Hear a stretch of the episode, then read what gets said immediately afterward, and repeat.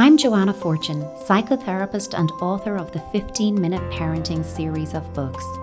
Welcome to my 15 Minute Parenting podcast, where I take a common parenting struggle and break it down with practical, playful solutions. Let's get going.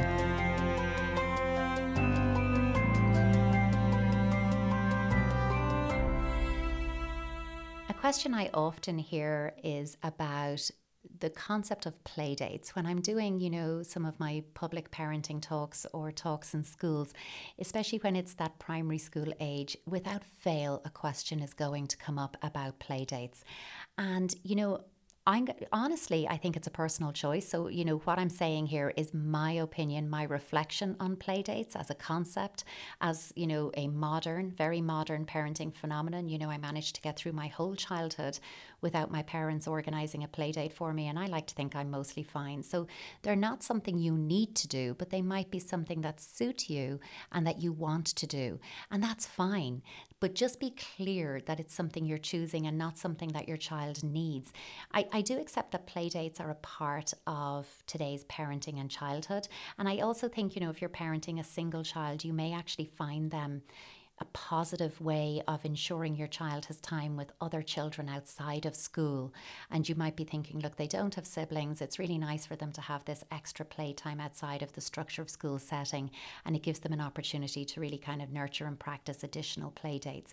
But again, please understand that it's a choice. Your child is getting plenty of socialization and acquiring those social skills in school with their peers and at playtime.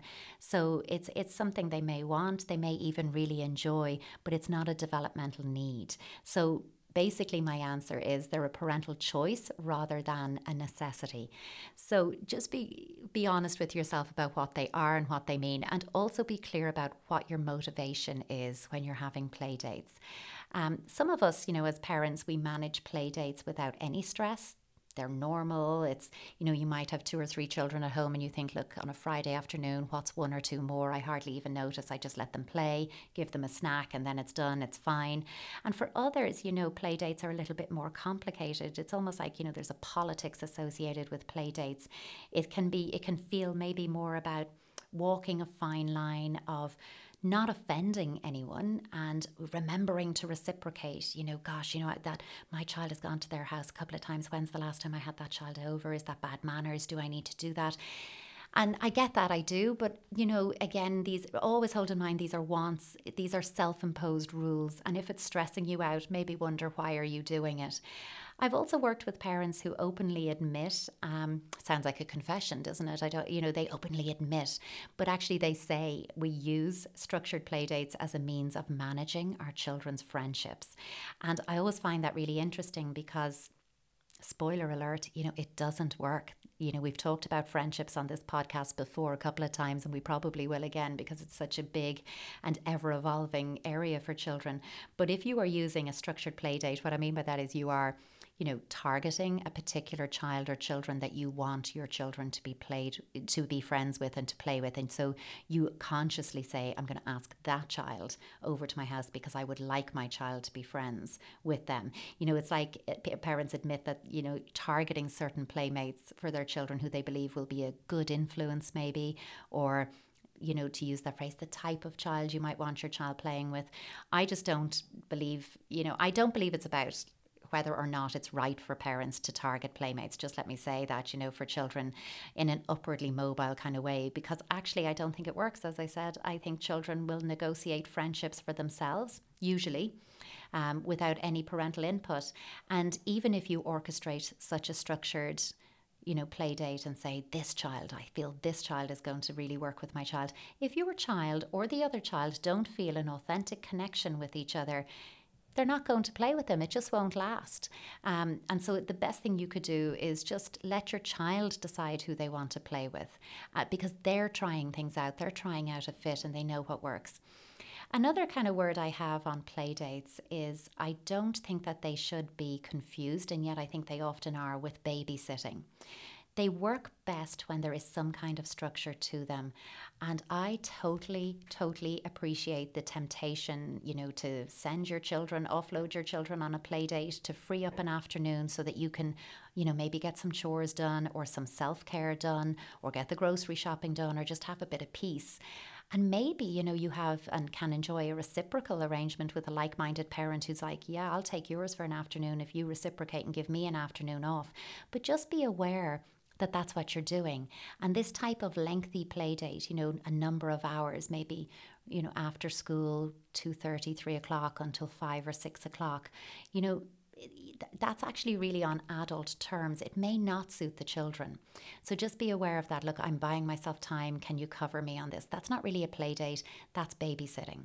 Play dates, a pure, genuine play date, is going to work best when there are no more than, say, three or four children involved at any one time. And that I, am including your child, the hosting child, in, in, that, in that number. So three or four, including your child.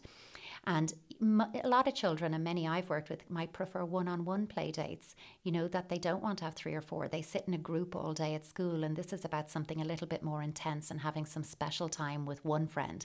And if that's the case, respect that preference. Don't overwhelm your children by saying, oh, sure, look, we'll ask another couple over. If they don't want to do that, that's fine. There's nothing wrong with wanting to play with one child.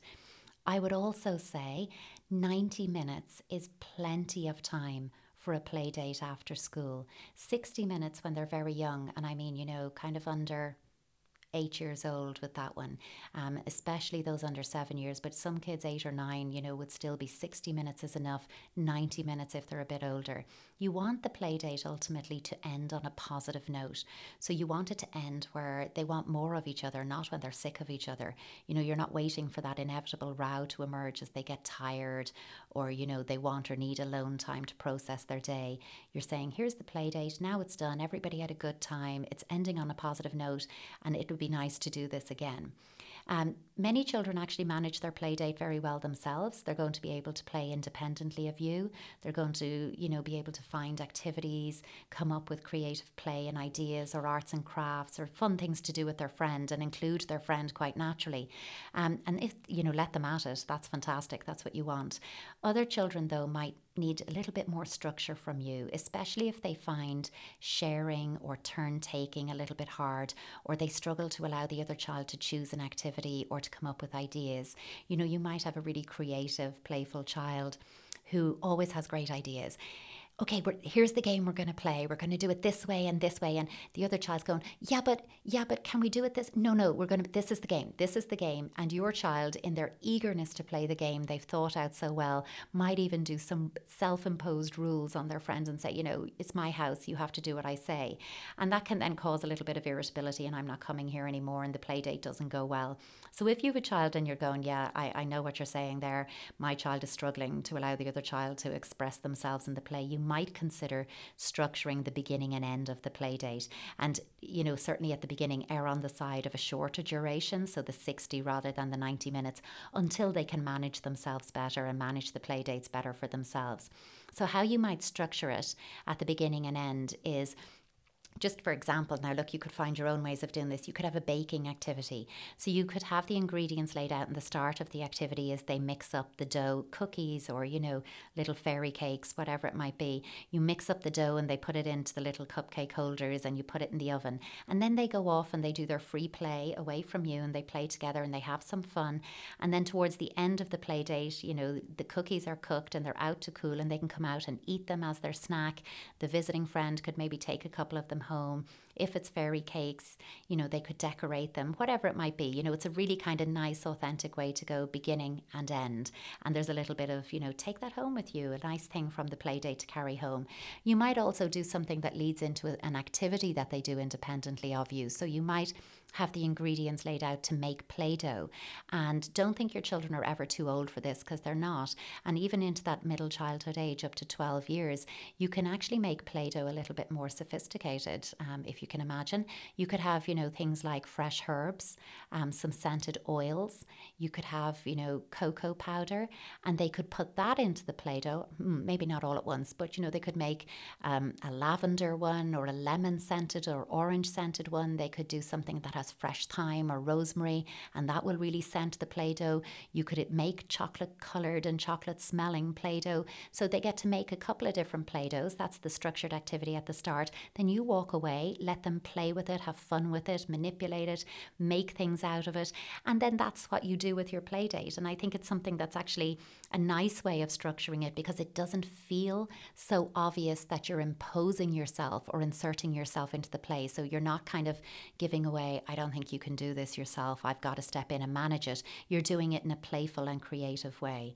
So, look, I, as I said at the start, people have made lots of contact with me saying, play dates, play dates, particularly if you've just transitioned a child into school, this might be something you haven't had to deal with yet and you're going to. Um, you know, just if you if you're doing them, be aware there can be a politics to them. Is the expectation of the other parent that you reciprocate?